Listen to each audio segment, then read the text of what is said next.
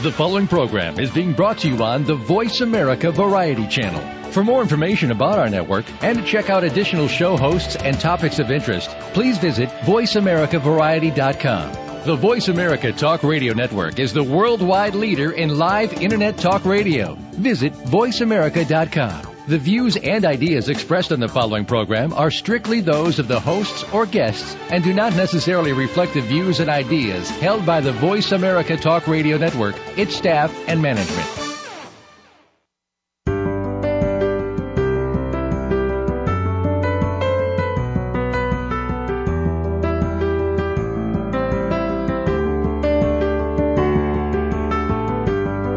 Did you know that relaxation is all in your mind? That's right. By applying various techniques of mindfulness, you can practice relaxation anywhere and anytime, whether it's at home, work, or at play. Welcome to Come Back to Your Senses Radio with host Leah Brenda Smith. Our program is all about recovering your common sense. Now, here's health and wellness specialist Leah Brenda Smith. Hello, I am your host, Leah Brenda Smith, and you are listening to Come Back to Your Senses Radio on Voice America Variety and broadcast simultaneously on Project Freedom Radio Network. So today's topic is the power of prayer. And just before we delve into that, if you're looking for me on the net, you can find me at leahbrendasmith.com. On Facebook, you can find me at leahbrendasmith.com or the radio show page, which is Come Back to Your Senses Radio. And the podcasts are available 24/7, so you can listen anytime. And it just reminds me, I've had some great feedback from people about how, for some people, they're listening to the show when they're having trouble sleeping, and they're finding just the information and the gentleness of the energy that the show is providing for them just helps them to relax and go off to sleep. So no one's offended if you fall asleep while you're using the radio show to get into a deep state of relaxation. Just as a suggestion, some people are listening while they're at the gym, and, well, you know how you're listening. So listen to this, the power of prayer, the power of prayer. It's a big subject, a big topic, and I'm going to try to bring some approaches that maybe people aren't as familiar with. We are certainly in our North American culture very familiar with the Judeo-Christian sort of forms and approaches to prayer and to religion, and I'm going to maybe take a slightly different perspective on things today. You know, many scholars and theologians and writers talk about prayer as a doorway to the divine, and that's pretty well true all across the world. Some think of it as a lifeline to the heavens, a direct link to the Creator, a conversation with God, a listening to the cosmic voice. And inherent in prayer is a common theme of change. Many look for the change in the outside world as indication that a prayer has not only been heard, but has been answered, or granted, as the term is often used. Yet at a deeper level, the power of prayer can be seen as the transformation that occurs in the person that is praying. To be a prayerful person is to be mindful and to be a person of substance and virtue, and to be self-aware, self-reflective. And at another level, to take responsibility for your thoughts, speech, and actions. To take ownership of your interactions with others and to honor the gifts of the divine that reside within you. For some people, life is a living prayer. It's a way of approaching life, knowing that every thought, word, and deed contributes to the overall energy of the world. And in that way, we're always making a contribution. We're contributing whatever energy is going on within us. So inspired from this awareness is a natural mindfulness that can encourage an individual to commune with higher aspects of the self and to allow compassion towards the self to be like the training wheels that we need in order to rise above the lower levels of our personality and ego-driven sensations and desires.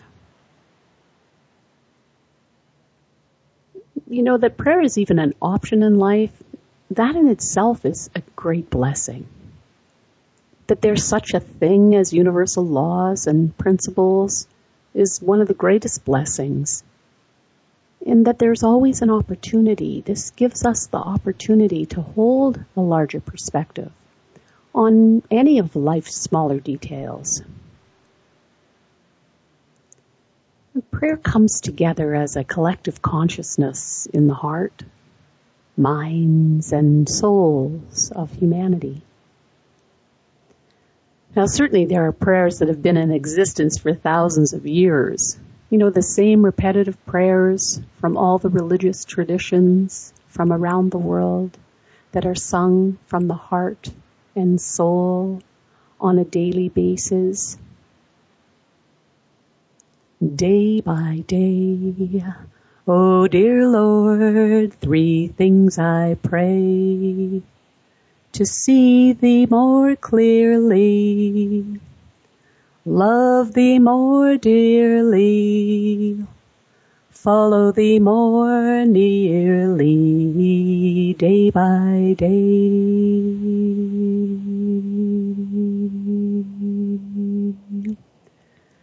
There's such beauty and simplicity and power in these three simple phrases. In the prayerful song that was written by Stephen Schwartz for the Broadway play and later the film Godspell, which some of you may be familiar with.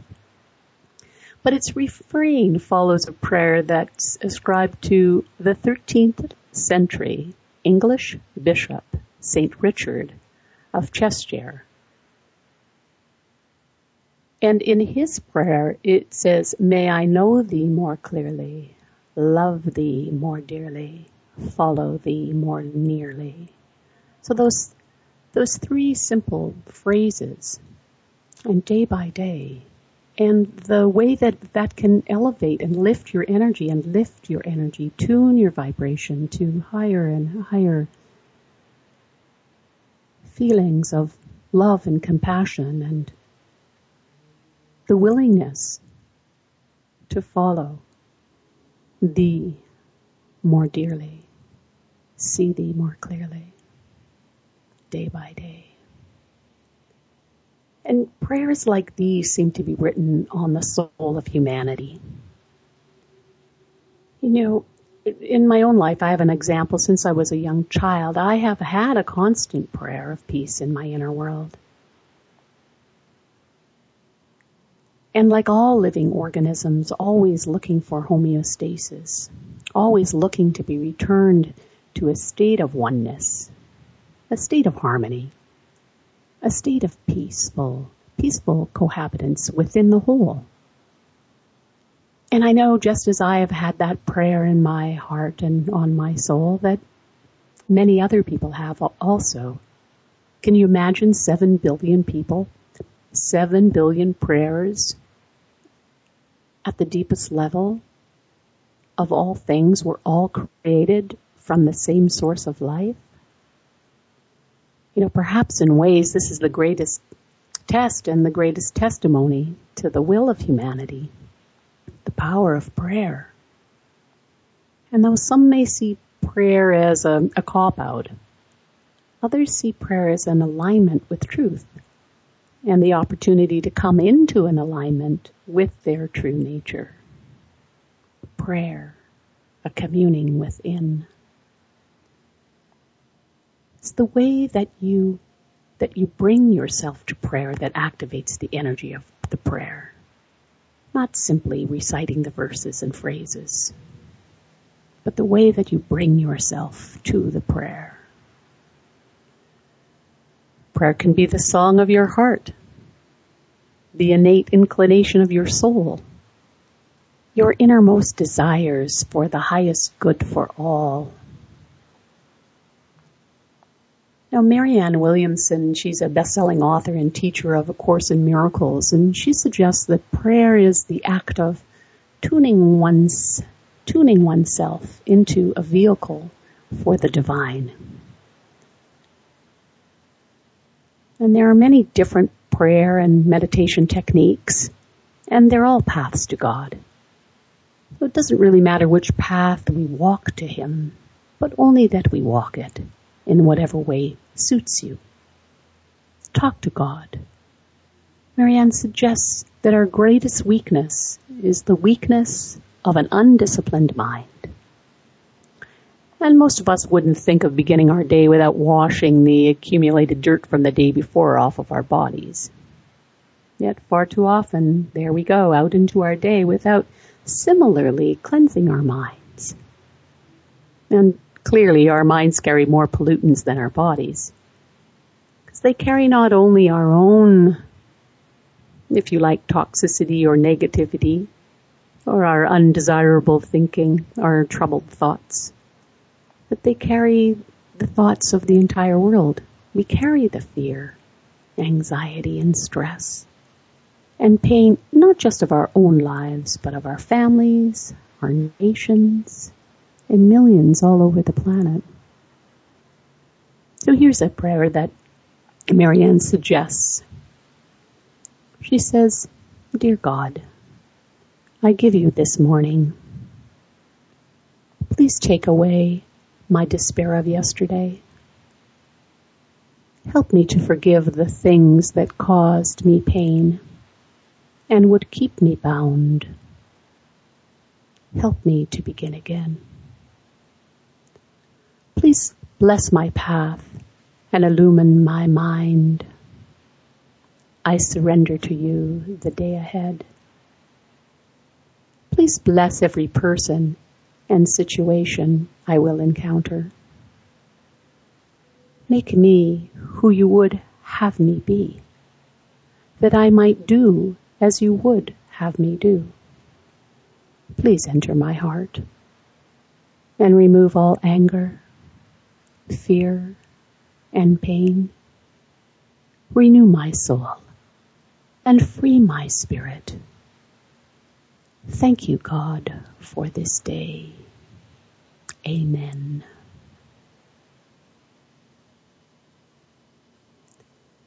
A prayer is an invocation or an act that seeks to activate a rapport with a deity or an object of worship or a spiritual entity through deliberate communication. And prayer can be a form of religious practice, and it could be individual or communal. It can take place in public or in private. It may involve the use of words or song. And when language is used, prayer may take the form of a hymn, an incantation, a formal creed, or at times a spontaneous utterance in the praying person. Now, there are different forms of prayer, such as the petitionary prayer, prayers of supplication, of thanksgiving, prayers of worship and praise. And prayer may be directed towards a deity, a spirit, a deceased person, or a lofty idea, for the purpose of worshiping, requesting guidance, requesting assistance, confessing sins, or to express one's thoughts and emotions. Clearly people pray for many reasons, and sometimes the reasons are for personal benefit, and other times it's for the sake of other people or a group of people, or people pray for the whole world. And most major religions involve prayer in one way or another.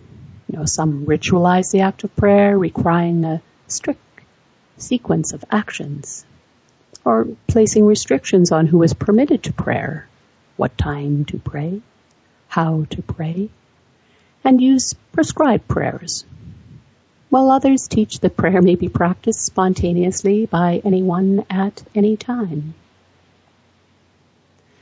And various spiritual traditions offer a wide range of devotional acts. There are morning and evening prayers, graces said over meals, and reverent physical gestures. Some Christians bow their heads and fold their hands. Some Native Americans regard dancing as a form of prayer. Some Sufis whirl the whirling dervish. Hindus chant mantras. Jewish prayer may involve swaying back and forth and bowing. Muslims practice salah, kneeling, and prostration in their prayers. Quakers keep silent. And some pray according to standardized rituals and liturgies, while others prefer spontaneous prayers. And yet others prefer to combine the two. But for the major religions like Christianity, Judaism, and Islam, prayer is more focused on something outside of the self. So they pray to God. Yet the more mystical traditions of these religions like Gnosticism, Kabbalism, and Sufism, they're more focused on the inner self aspect of prayer, believing that we all have a divinity inside of us. And then there are the Eastern traditions like Buddhism and Hinduism, which focus on meditation rather than prayer. And Frederick Haler is recognized for compiling one of the most comprehensive Christian studies into the phenomenology of prayer. And his typology, he poses 6 types of prayer. He says primitive, ritual, Greek cultural, philosophical, mystical, and prophetic. And there's a kind of progression in that from the man-centered to God-centered prayer. But in more recent years, people have the feeling that he should really include a 7th type of prayer, and that they're suggesting that the first be the kind of secular spirituality, which is certainly becoming more and more popular for, I guess it's kind of appealed to people that were not necessarily or not naturally inclined towards religiosity and a religious type of formal prayer. But clearly most people are mystified by prayer and what prayer is and how to pray and what do you say. And many of the great renowned theologians wrote about prayer, addressing those questions and many other questions. And one man in particular, an Italian theologian, Thomas Aquinas, he's from 1275 to 1225 to 1274. He wrote at a time when no one really questioned anything about the existence of God, and everybody took their understanding of God directly from the scriptural interpretations. And so the questions were really put aside. So there wasn't really much that was said about prayer. Yet Thomas Aquinas, he gives us some precious jewels, things to think about. There's things in his writings. And clearly he's a man of another century, so the language in his words are different, the essence of his wisdom. But here's one of the things that he said. He said, "Prayer is but the unfolding of our desires. But our desires are wholly in proportion as they are confined to one thing, in accordance with those words of the psalmist. One thing I have asked of the Lord, this will I seek after." Whence it would seem to follow that our prayers are acceptable to God just in proportion to their brevity. In other words, the length of time is not the important factor, but clear intent and focus of the heart is what's important. But to prolong our prayer does not mean that we ask for many things, but that our hearts are continuously set upon one object for which we yearn. And that's really the essence the gem of what he's talking about. You must live in harmony and in union with your prayers.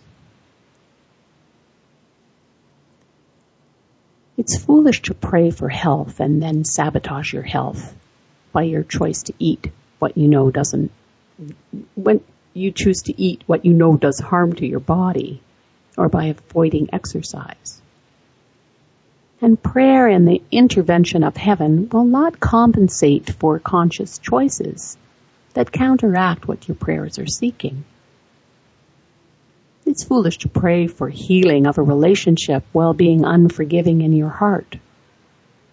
Prayer and the grace of heaven will not compensate for actions generated by a wrathful heart. You must live, think, act, and dwell in harmony with that for which you are praying. And in that way, you become congruent. You become a congruent vessel to receive the grace that you are requesting.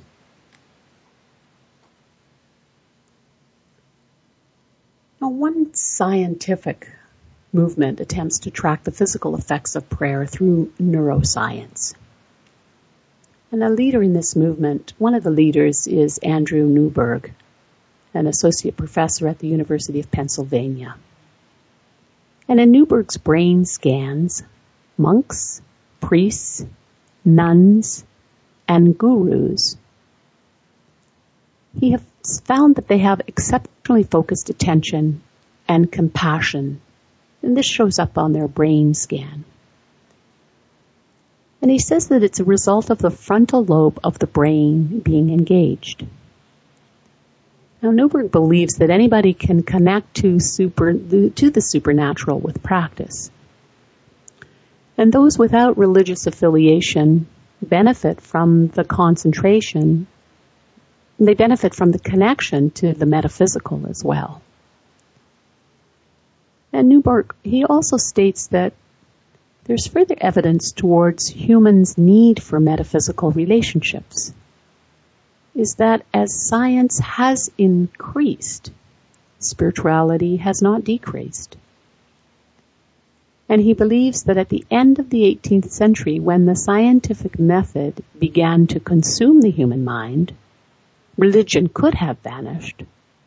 However, 200 years later, the perception of spirituality in many instances, appears to be gaining in strength. And his research also provides the connection between prayer and meditation and health.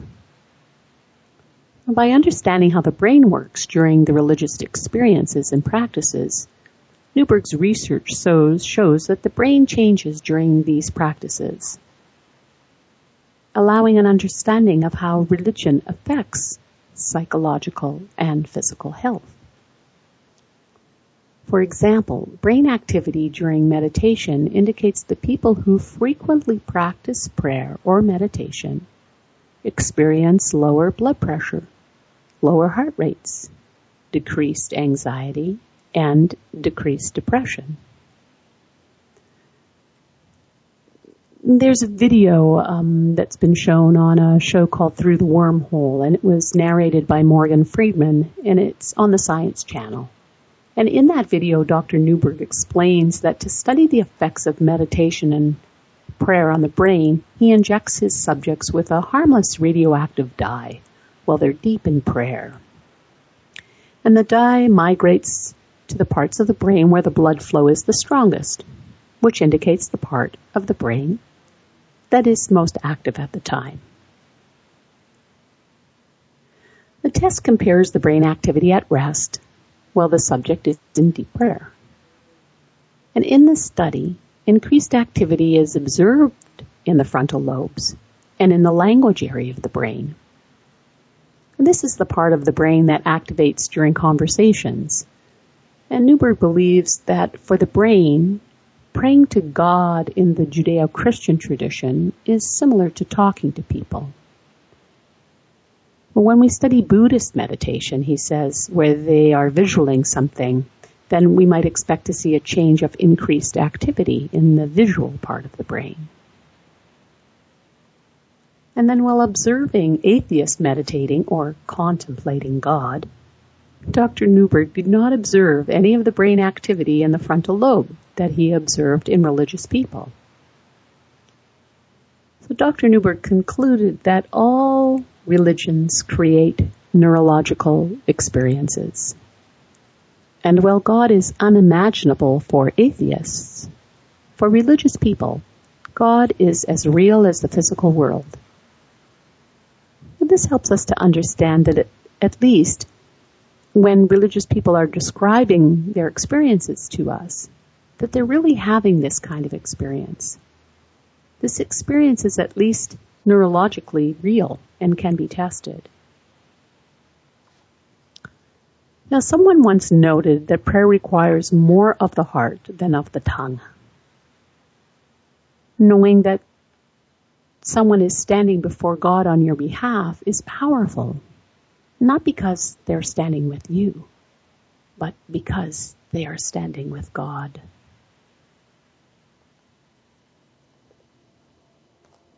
And here's another prayer. It's a prayer, the prayer of Saint Francis. Lord, make me an instrument of your peace. Where there is hatred, let me sow love.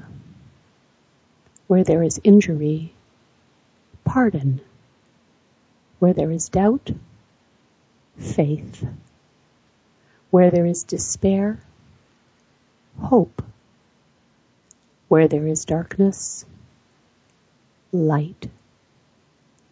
Where there is sadness, joy. O Divine Master, grant that I may not so much seek to be consoled as to console, to be understood as to understand, to be loved as to love. For it is in giving that we receive. It is in pardoning that we are pardoned. And it is in dying that we are born to eternal life. Amen.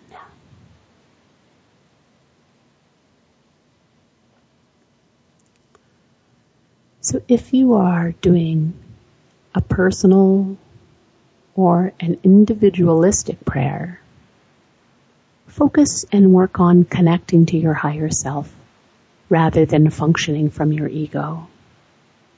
And that prayer, the prayer of St. Francis, is a good example of that. Focusing on the highest self, surrendering. Be clear with your intentions and why you are praying. And in addition, you could set a specific time and a safe and clean place that makes you feel good and helps you concentrate. Self-discipline is certainly an important part. You know, some people find that they can use their prayer time to process their emotions. Other people do it while they're journaling. But you want to do your prayers in a place where you feel secure and you can cry and let go of anger or tears or sadness. You can release stress and tension and let go of your unspoken words. Just say what's on your mind. Process and release the negative. Focus on the positive. And feel a sense of appreciation for the things that you have and maybe have been taking for granted. And at the same time, during prayer, you can practice compassion and feeling connected to the source of creation. And at the end of prayer or meditation, are like everything else in life. When we use these tools with knowledge, awareness, and the right intention, then we can receive great benefit. They are positive if they help you to have more focus, more motivation to find deeper meaning, encourage you to become more moral, patient, tolerant, accountable, responsible, objective, rational, to become more loving and inclusive of others. Now, Larry Dossey, MD from Santa Fe, New Mexico, speaks about doing his residency at Parkland Memorial Hospital in Dallas, Texas. And that's where he treated his first patient with terminal cancer. And the cancer had spread through both lungs. And Dossey advised him what therapy was available and what little good he thought it would do. And the patient chose to forego the treatment. But whenever Dossey stopped by his hospital bedside, the patient was surrounded by visitors from his church, singing and praying. Good thing, Dossey thought when he heard them, because soon they'll be singing and praying at his funeral.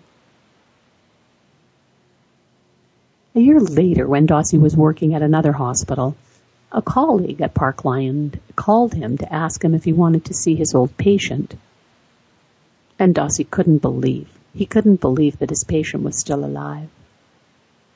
At the hospital, he studied the chest x-ray and he was stunned.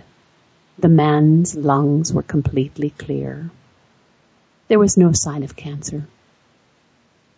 His therapy has been remarkable, said the radiologist who was looking over his shoulder. And of course, Dossey thought therapy. There wasn't any, unless you consider prayer. And he told two of his medical school professors what had happened, and neither of them was willing to acknowledge the man's miraculous healing. That was a natural course of the disease, one said. And the other professor, he just shrugged. He said, well, we see this, he said. We see this from time to time. But Dossey himself had long given up the faith of his childhood, and now he believed in the power of modern medicine. Prayer really seemed an arbitrary thing for him. And so he just put the incident right out of his mind. But then a year later, he became chief of staff at a large urban hospital. And he was aware that many of his patients used prayer. But he put little trust in it. And then one day in the late 80s, he came across a study done by Randolph Byrd, a cardiologist at San Francisco General Hospital. So half of a group of cardiac patients were prayed for, and half were not. Those who were did better in a significant number of ways. And he just could not ignore the evidence. And the study was designed according to rigid criteria. It was a randomized, double-blind experiment. So neither the patients, the nurses, or the doctors knew which group of patients were in the study and which ones weren't. They didn't know who was being prayed for. Now, if the technique being studied had been a new drug or a new surgical procedure instead of prayer, it would have been heralded as, some sort of a breakthrough. But this study inspired Dossey to look for others, and to his amazement, he found an enormous body of evidence. More than 100 experiments exhibiting the criteria of good science. Many were conducted under stringent laboratory conditions. About half showed that prayer brings about significant changes in a variety of living beings. And scientists, including physicians, they can have blind spots. But the power of prayer seemed to be one of them. And Dossey has since given up practicing medicine and devotes himself to writing and to doing research about prayer and how it affects our health. And I'm just going to go through some of his findings. He says that the power of prayer doesn't diminish with distance. Prayer is as effective from one side of the world as it is if you're doing it next door or at the bedside. And researcher William G. Broad pointed out that the operating characteristics of the remote influence are not a function of the distance, not a function of space, time, and distance. It's not influenced, importantly, by physical barriers. And Dossey also said that prayer can be continuous. You know, when he was a child, he was puzzled by the advice to prayer without ceasing. He would fight sleep, as he said, his prayers in bed, and eventually sleep would overtake him, and he felt as though he had failed. And then he came to understand how prayers might continue in his subconscious. In the 14th century, Saint Peregrine, still a young priest, was scheduled for amputation of his leg because of cancer. But the night before the surgery, he prayed fervently and dreamed that he was cured. And on awakening, his dream had become reality. He lived to be 80 and died in 1345 without any further evidence of cancer. So an attitude of prayerfulness can exist even during sleep. As Isaac the Syrian stated, when the Spirit has come to reside in someone, that person cannot stop praying, for the Spirit prays without ceasing in him. And then Dossey's third finding was that there is no one right way to address God. He said that he attended a seminar given by a well-known authority on prayer, and a man in the audience boldly asked, Doctor, how should I pray? And the expert replied, ask God. It seems that there's more than one best way to pray. For instance, in the coronary care experiment that so impressed Dossey, both Protestants and Catholics were simply told to pray, not how to pray. And when Herbert Benson of Harvard Medical School studied the health benefits of prayer and meditation, he found that there was no difference in the effectiveness of Catholics using Hail Mary, or Jews using the peace greeting Shalom, or Protestants who said the first line of the Lord's Prayer. The only contrast that could be made was that those who meditated on simple phrases instead of prayers with personal meaning to them, they eventually gave up. And then he says that relinquishing prayers work best. In our prayers, it's tempting to dictate to the Almighty, but sometimes we simply don't know what to pray for. Suppose we want to control our physiology in a way that promotes healing of a particular health problem. Should we pray for an increase or a decrease of blood flow, and to what specific organ? For an increase or a decrease in a specific type of blood cell? Or what is the best in the long run for everyone involved? Now, these questions can be bewildering.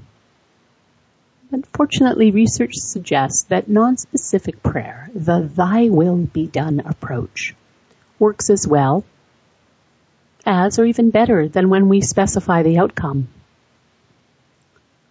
And then love added to prayer increases its power.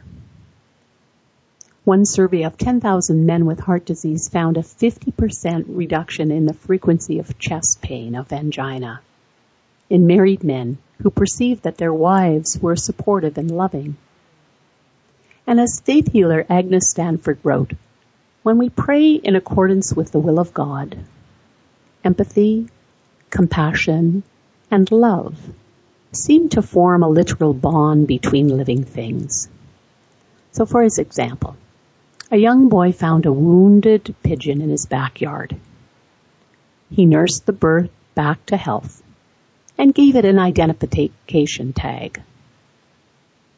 The next winter, the boy suddenly became ill and was rushed to a hospital 200 miles away. While he was recovering from surgery, he heard tapping, tap, tap, tapping on the window. The boy summoned a nurse and asked her to open it, and in flew the same bird. Pigeons are known for their homing ability, but this bird was traveling to a place that it had never been before. But love had drawn it there. Love had drawn the pigeon to the young boy. And then Dossey says that prayer is outside of time. and shares the story that a man diagnosed as having colon cancer asked his minister to pray for his recovery. He was not a religious man and never prayed for himself. He was a very private person. He told no one else about his diagnosis. Yet when he returned to his physician later that same week, follow-up studies showed complete disappearance of the cancer.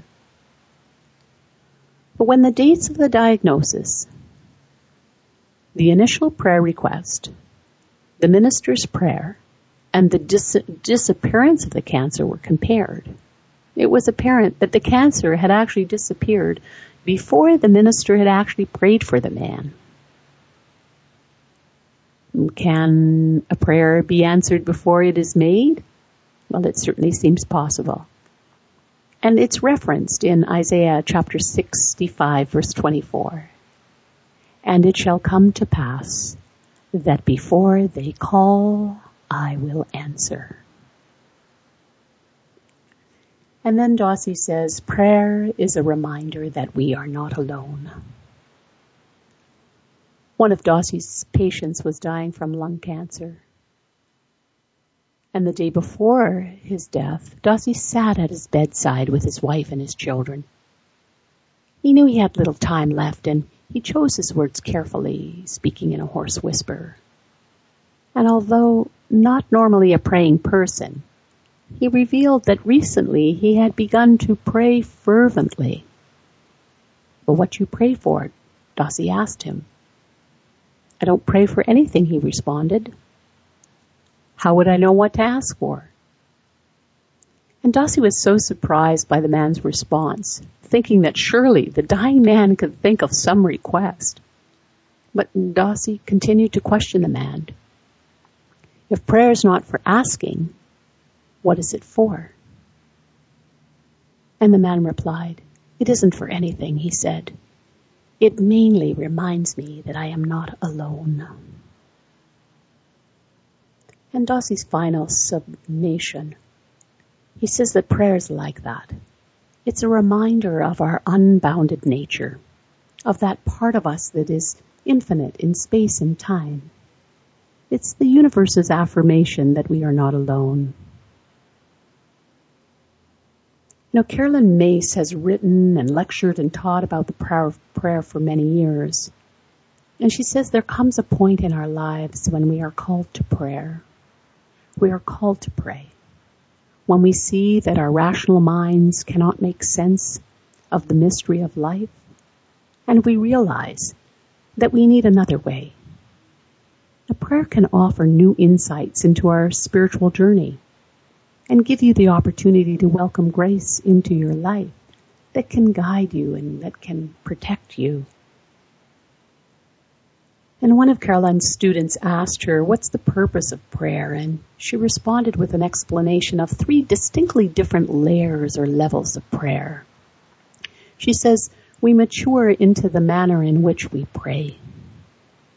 Most begin their prayer life as stuffologists. God, give me stuff. God is manifested through stuff. And along with that are prayers that people say in which they request that God grant them what they want. Please let my business succeed. Please let me have this, or please give me that. Now this can be seen as a ground level prayer, which is like saying, I will believe in you if you give me this and do what I want. And it goes without saying that people who pray in this manner are disappointed. And we don't have what it takes to command the cosmos or to bargain, she says. Can you imagine what life would be like if everybody got what they wanted? Given the nature of the species, everybody would want the planet and all its power to revolve around them. So much for the sun, she says. But the next level of prayer is directed towards guiding your inner life. You know, people will naturally evolve, whether they like it or not, to a place where they have to begin to approach life from within their own being. Introspection and self-examination become the priorities, and prayers mature to requests for directives to understand the nature of one's soul. Now that maturation process automatically challenges the demands of the ego, which shall always desire to control the world. No, your inherent polarity of spirit is to release the world. Yet the ego is always trying to control the world. And then finally, the most mature level of prayer, she says, is transcendent prayer without requests. Prayer without requests. To enter into a state beyond request, beyond needs or demands. A state in which you dwell, even for a moment, in the single perception that all needs are met. You are where you should be. Guidance pours at all times. A prayer of power is beyond words, where dialogue is unnecessary. The mystics dwell in a sensation of divine intimacy that is created from within.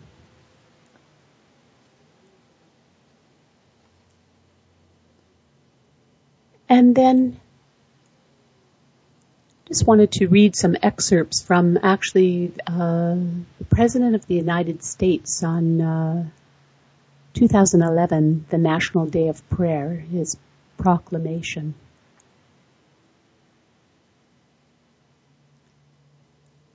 And President Obama says that throughout our history, Americans have turned to prayer for strength, inspiration, and solidarity. Prayer has played an important role in American history and in shaping our nation's leaders. President Abraham Lincoln once said, "I've been driven many times upon my knees by the overwhelming conviction that I had nowhere else to go. My own wisdom and that of all of me seemed insufficient for the day." The late Coretta Scott King recounted a particularly difficult night during the Montgomery bus boycott when her husband, the Reverend Dr. Martin Luther King Jr., received a threatening phone call and prayed at the kitchen table, saying, "Lord, I have nothing left. I have nothing left. I have come to the point where I can't face it alone." Dr. King said, in that moment of prayer, he was filled with a sense of comfort and resolve, which his wife credited as a turning point in this civil rights movement. And President Obama goes on to say, "It is thus fitting that from the earliest years of our country's history, Congress and presidents have set aside days to recognize the role prayer has played in so many definitive moments in our history. On this National Day of Prayer, let us follow the example of President Lincoln and Dr. King. Let us be thankful for the liberty that allows people of all faiths to worship or not worship according to the dictates of their conscience.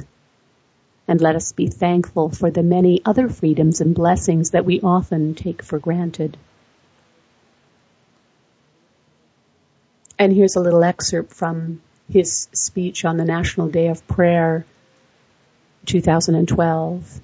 He says, "Prayer has always been a part of the American story, and today countless Americans rely on prayer for comfort, direction, and strength, praying not only for themselves, but for their communities, their country, and the world. On this National Day of Prayer, we give thanks for our democracy that respects the beliefs and protects the religious freedoms of all people to pray, worship, or abstain according to their dictates of their conscience. Let us pray for all the citizens of our great nation, particularly those who are sick, mourning, or without hope, and ask God for the sustenance to meet the challenges we face as a nation. Maybe we embrace the responsibility we have to each other and rely on the better angels of our nature in service to one another. Let us be humble in our convictions and contagious in our virtue. Let us pray for those who are suffering around the world, and let us be open to opportunities to ease that suffering. To ease that suffering. Now, Sri Daya Mata is president of the Self-Realization Fellowship of Los Angeles, which disseminates the teachings of Yogananda. And she says that thought is a force. It has immense power. And that is why I believe so deeply in worldwide prayer circle that Yogananda began. I hope you are involved with it. When people send forth concentrative, positive thoughts of peace, love, goodwill, forgiveness, as in the healing techniques used by the Worldwide Prayer Circle, this generates a great power. If the masses were to do this, it would set up a vibration of goodness that would be powerful enough to change the world. You know, some people regard prayer as a vague and ineffective exercise in wishful thinking. The ordinary person resorts to prayer only when in dire trouble and when all other options have failed. But Yogananda taught that true prayer is scientific, being based on precise laws that govern all creation, and is a daily necessity for harmonious living. He explained that our physical bodies and the material world we live in are condensations of invisible patterns of energy. That energy, in turn, is an expression of finer blueprints of thought and the subtlest vibration, which governs all manifestations of energy and matter. The whole of creation was brought into being by God, first in thought or idea form, and then the divine consciousness willed those thought patterns to condense into light and energy, and finally into the denser vibrations of matter that make up the physical world. So as human beings made in the image of God, we are different from the lower forms of creation. We have the freedom to use these same powers of thought and energy. By the thoughts we habitually entertain and act upon, we create the circumstances in which our lives unfold. So scientific prayer is based on understanding of this truth and on the application of the universal forces of creation. It tunes in with God's thought patterns of health and harmony and perfection, and then uses willpower to channel energy to help materialize those patterns. You know, we think that prayer for many, we have this image of getting down on our knees, you know, or clasping our hands together. But prayer really can take on any kind of form. There's many things that you can do that where you are in a state of being prayerful or being mindful that don't have anything to do with going to church or synagogue or some other form of temple. You know, and what makes something a prayer is really its ability to carry what we're trying to say to a deep level. And we don't always do that through voice. You know, Deborah King, a best-selling author and teacher, gives us some ideas of ways that we can better voice our deepest thoughts and prayers and connect to the source while we're doing that. Things like reading or writing a poem, getting in touch with your artistic inner self, listening or creating music,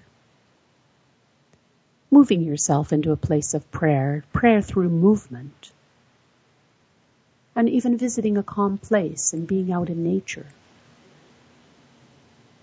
You know, and she says, try not to think of prayer as rigid, as rule-based, or as a religious obligation.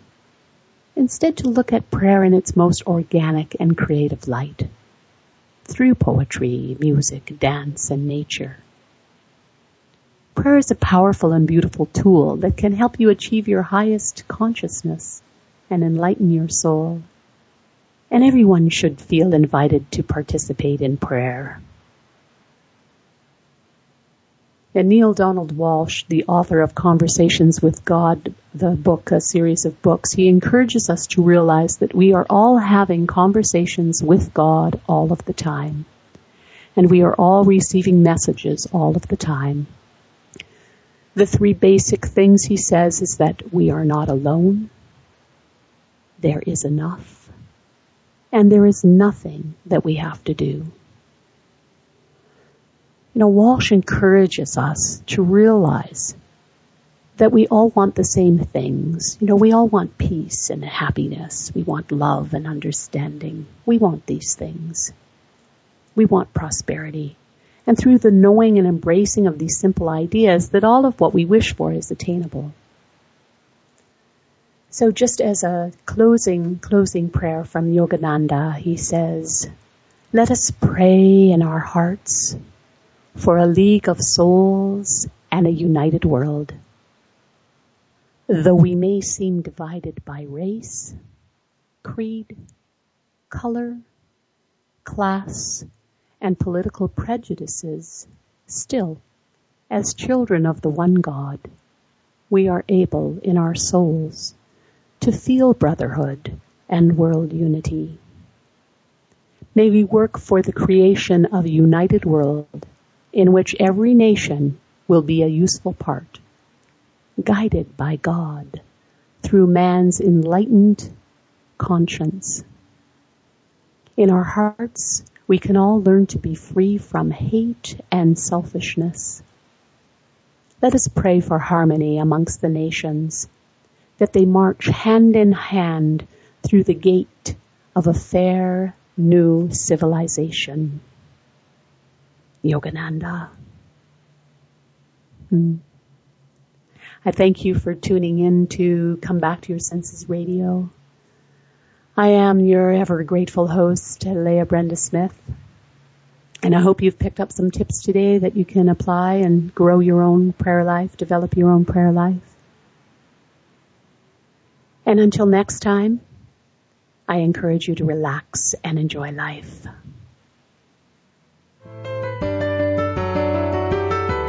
We hope you've enjoyed our program today and perhaps have found some new techniques that you can apply to your daily life. Thank you for tuning in to Come Back to Your Senses Radio.